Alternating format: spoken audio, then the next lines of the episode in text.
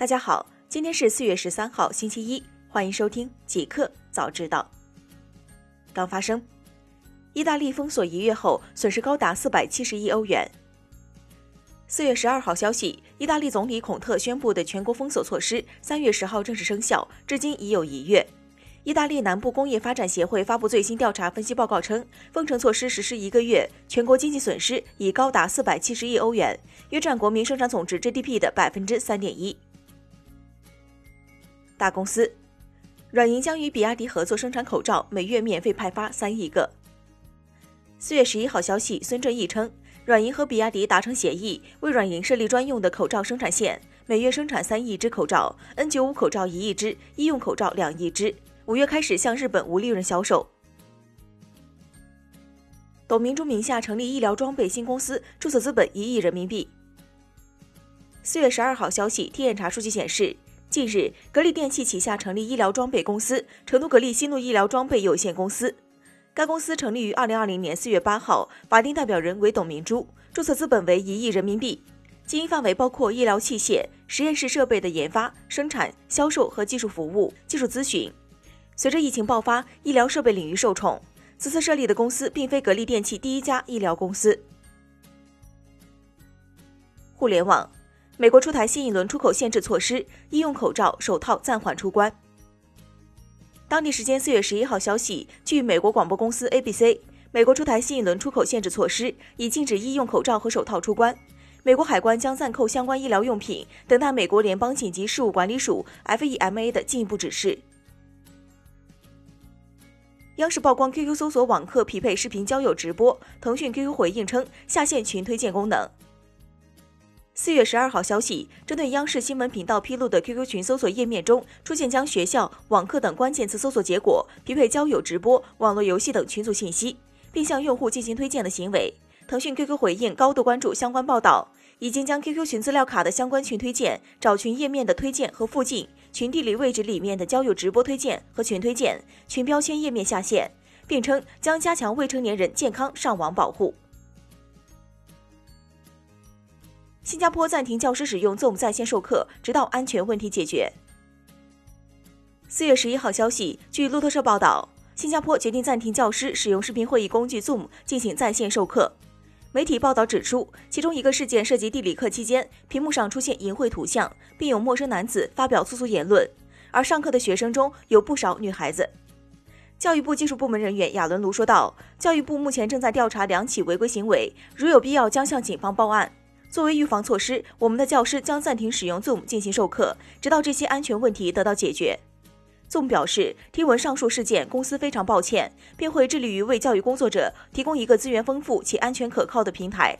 公司的首席营销官珍妮·佩洛西表示，公司最近已经为教育类用户更改了设置，以后用虚拟等候室，并确保只有会议主持人才能默认分享他们的屏幕。二十余款 A P P 违规，瑞幸、每日优先等被点名。四月十二号消息，今日国家计算机病毒应急处理中心在“净网二零二零”专项行动中，对互联网监测发现二十余款外卖、医疗和在线教育类 A P P 涉嫌隐私不合规行为。瑞幸、每日优先、必胜客、春雨医生、钉钉课堂等被点名，其违法违规行为大致可以分为三类：一是未向用户明示申请的全部隐私权限。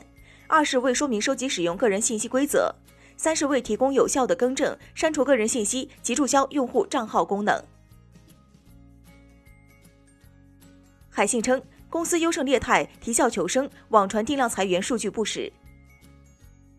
四月十二号消息，海信集团就公司优胜劣汰，啼笑求生发布声明指出，受全球疫情影响，家电行业国内外市场均出现较大规模下滑。海信海外业务收入占集团整体收入已超过百分之四十，经营形势更加严峻。我们和所有企业一样，面临渡过难关、保住数万名优秀员工饭碗的艰苦挑战。为此，我们采取高管带头降薪，通过末位淘汰加速员工队伍优胜劣汰等措施，激发全体员工斗志，层层传递压力，提高系统效率，以稳住业绩，且通过逆境锻造更加健康的企业机体。海信集团表示，目前网络已有的关于海信定量裁员的信息，其中数据并不属实。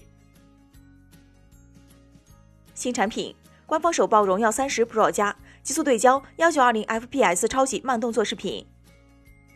四月十五号周三十四点半，荣耀将举办新品发布会，正式推出新旗舰荣耀三十系列，首发搭载麒麟九八五处理器，这也是麒麟八二零之后荣耀首发的另一款五 G SoC。四月十二号，荣耀业务部副总裁熊军敏分享了一张用荣耀三十 Pro 加极速对焦功能抓拍的样张，这也是官方第一次确认荣耀三十 Pro 加的型号。虽然是借鉴了 P 四十 Pro 加的命名方式，定位为顶级旗舰。荣耀营销部副部长关海涛则爆料，荣耀三十系列将支持 4K 超暗光视频、AIS 视频超级防抖、1920 FPS 超级慢动作视频等，可以把生活拍成电影。一个彩蛋：荷兰多座移动信号塔遭纵火破坏，反对者称 5G 治病。